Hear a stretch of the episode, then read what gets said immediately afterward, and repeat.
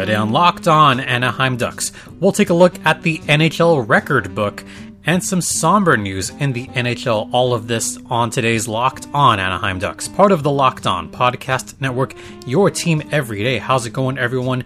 I'm your host, Jason J.D. Hernandez, covering hockey for over a decade, and this show is brought to you by the Spotify Green Room.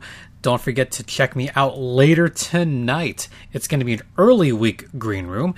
That is the Spotify Green Room. Look me up on the app, which you can find at Apple App Stores. Once again, that is the Spotify Green Room, changing the way we talk sports. And if you want to find me on there, I'm at Locked On Ducks. Once again, the Spotify Green Room tonight. All right, so we're going to do this a little bit different today. Just going to catch up on some National Hockey League news. And because I am a stats person and I love statistics, we're going to look at some really odd stats. And this kind of revolves around former Anaheim Duck Pat Maroon. Yeah, people forget that Pat Maroon was a former Anaheim Duck. Not for very long, but he was indeed a former Anaheim Duck. I think you all know what I'm referring to. The fact that he has won 2 consecutive Stanley Cups, about to be a 3rd consecutive Stanley Cup. I know most of you, frankly, don't want to hear that, but here it is. Patrick Maroon won in 2019 with the St. Louis Blues. He won last year with the Tampa Bay Lightning. Oh, he's at it again. Yes, he is. Pat Maroon was a big part of the Ducks' playoff runs in the early part of this decade. He was originally drafted by Philadelphia and really made a splash with the Anaheim Ducks in 2013, 2014, 2015, and 2016 before he got traded to the Edmonton Oilers. But he was a big part of those 2 deep playoff runs in 2014 and especially in 2015. I've talked about that 2015 time and time again. That was a strong team, arguably could have gone quite far in that playoff run, but there it is. So 2014, 2015, he was a big part of that run. 2015, he had 11 points in that playoff run. Big part. So when we think back, Pat Maroon, I mean, whether you love him or hate him, he's about to win his 3rd consecutive cup. Almost pulled off the sweep last night in Montreal, but that was not the case, as the Canadiens came back and won a pretty thrilling game, 3-2 in overtime. Josh Anderson did get the scoring started. Barclay Goudreau, former pest of the San Jose Sharks, he got the equalizer. Then Alexander Romanov, with about 13 minutes left, he gave the Habs a 2-1 lead, and we thought, oh boy, this is it. Then guess who scores the equalizer late in the 3rd? Pat Maroon. And I said to myself, wouldn't it be funny if Pat Maroon got the game-tying goal because of everything that's happened? And of course, I spoke that into existence. He scored the game-tying goal, so I proceeded to shut up after that. But even in overtime, I thought Tampa Bay had a good chance because they had a 4-minute power play, a very long power play. I thought this one might have been over. Shea Weber got a double minor for pretty much cutting up a player, and I thought to myself, boy, if this is the way that it turns out to end the season, I am sorry.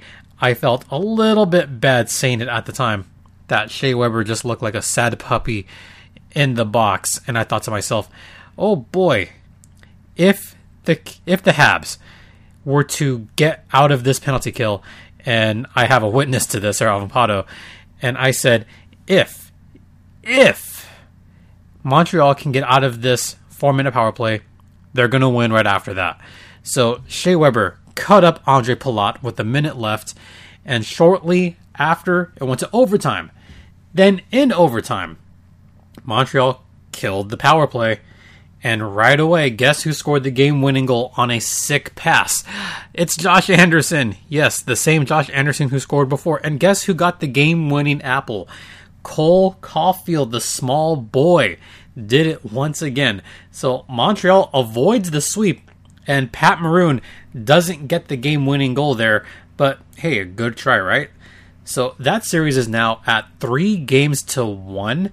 Game 5 is Wednesday night at Tampa Bay, and I know fans of Tampa are salivating at the chance for the Lightning to win Game 5 at home. It's what everyone thought would happen, maybe a quote-unquote gentleman's sweep, or maybe the mayor of Tampa Bay saying, no, let's have them win it at home. Okay, fine. Whatever any of these, I guess, theories are, we're going to have a Game 5. No sweep, so Montreal lives to fight another day. But wouldn't it be funny?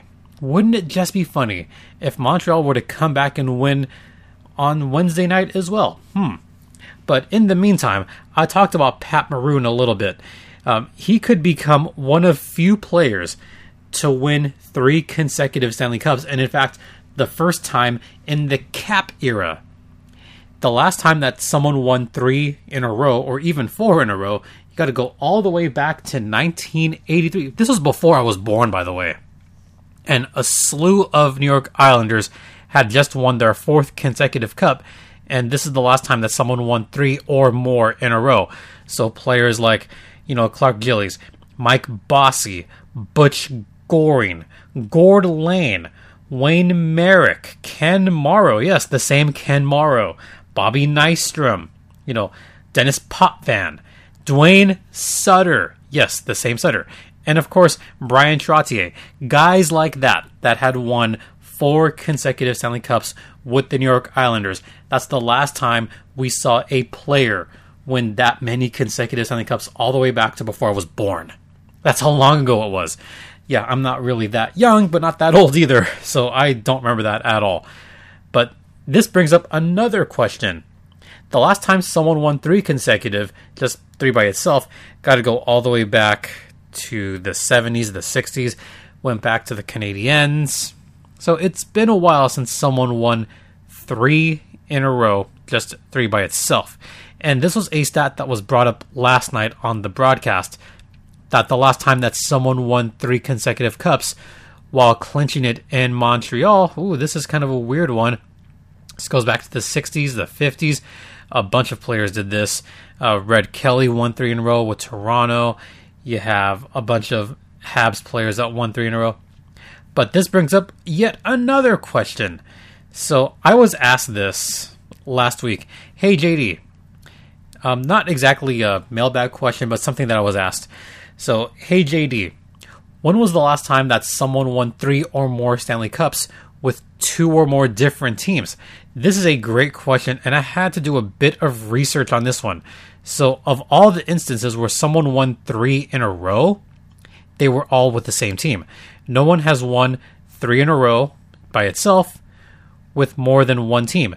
So Pat Maroon could be in some rarefied air here. This doesn't happen too often.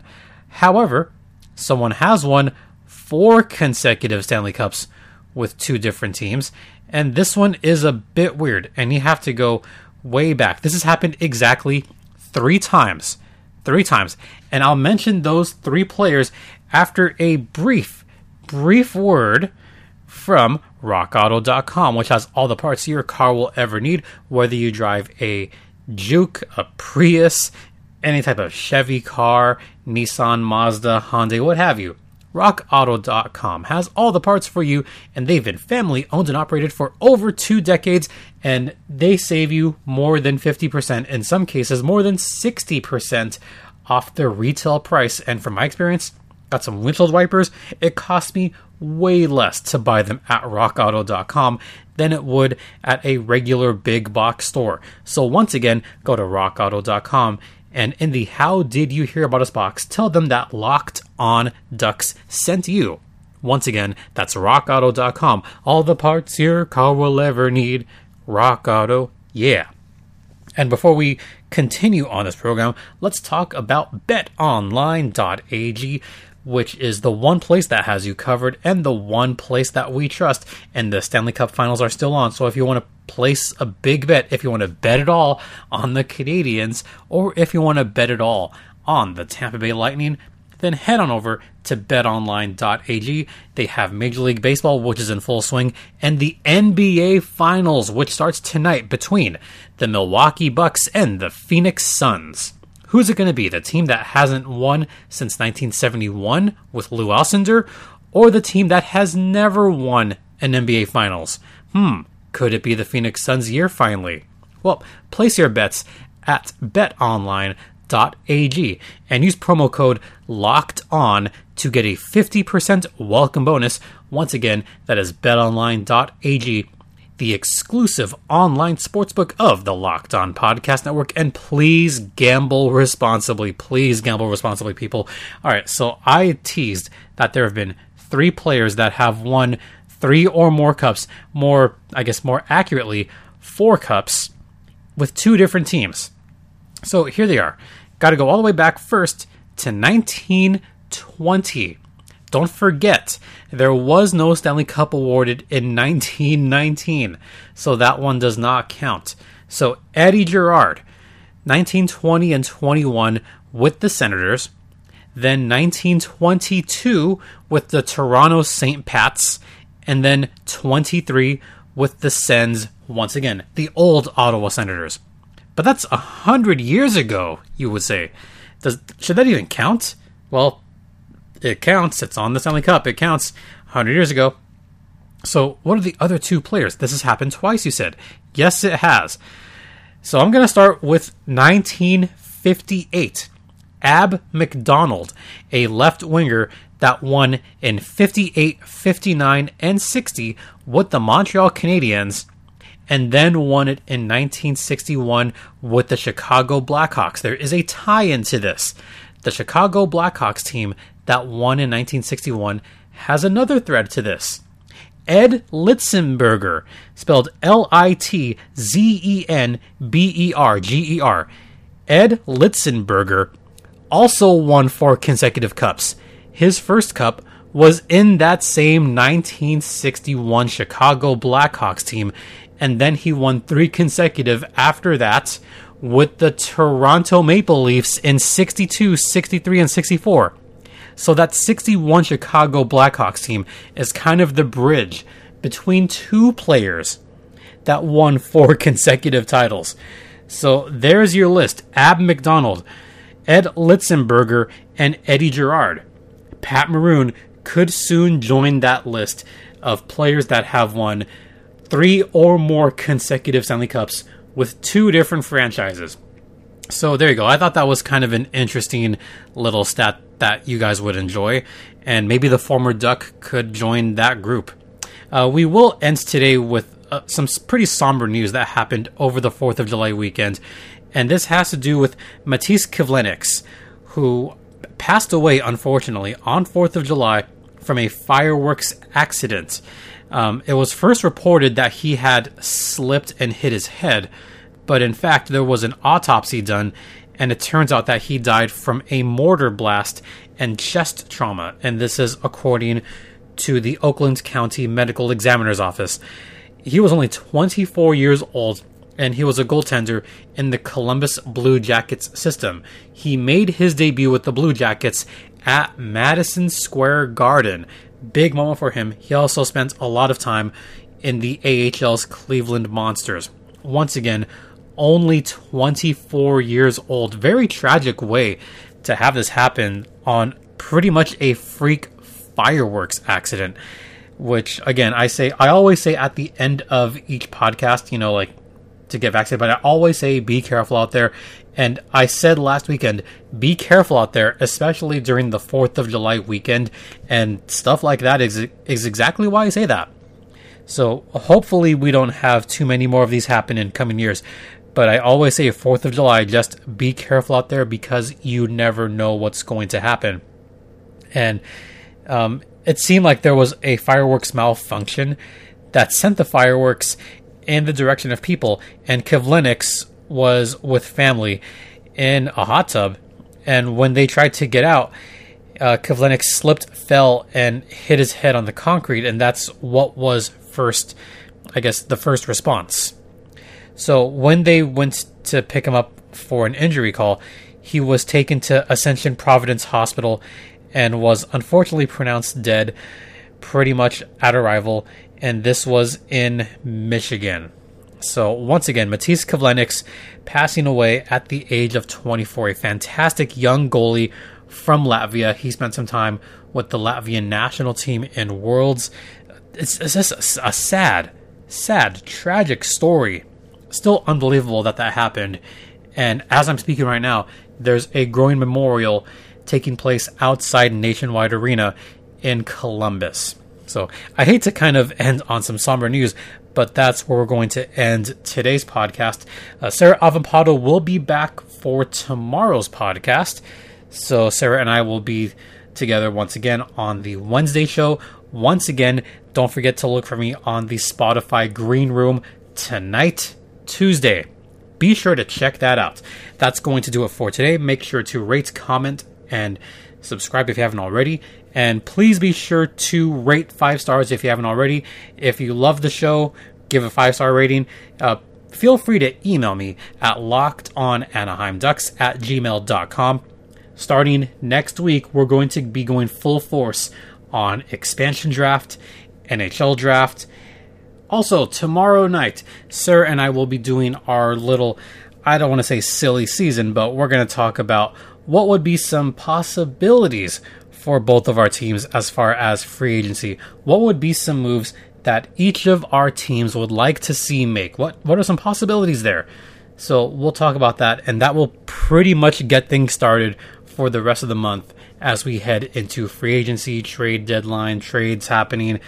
Could Jack Eichel still happen? We'll talk about all of that on tomorrow's podcast. And Thursday will still be Goals Thursday. And I will have a guest on there as well. And I don't know. I mean, I have an idea what I'm going to talk about for part of Thursday's show. So be sure to stay tuned for that. All right. Thanks again for listening. It is greatly appreciated. For Locked On Anaheim Ducks, I'm Jason J.D. Hernandez saying have a great rest of the day. Please be safe out there. Get vaccinated if you have not already. Be kind to one another, and Ducks fly together.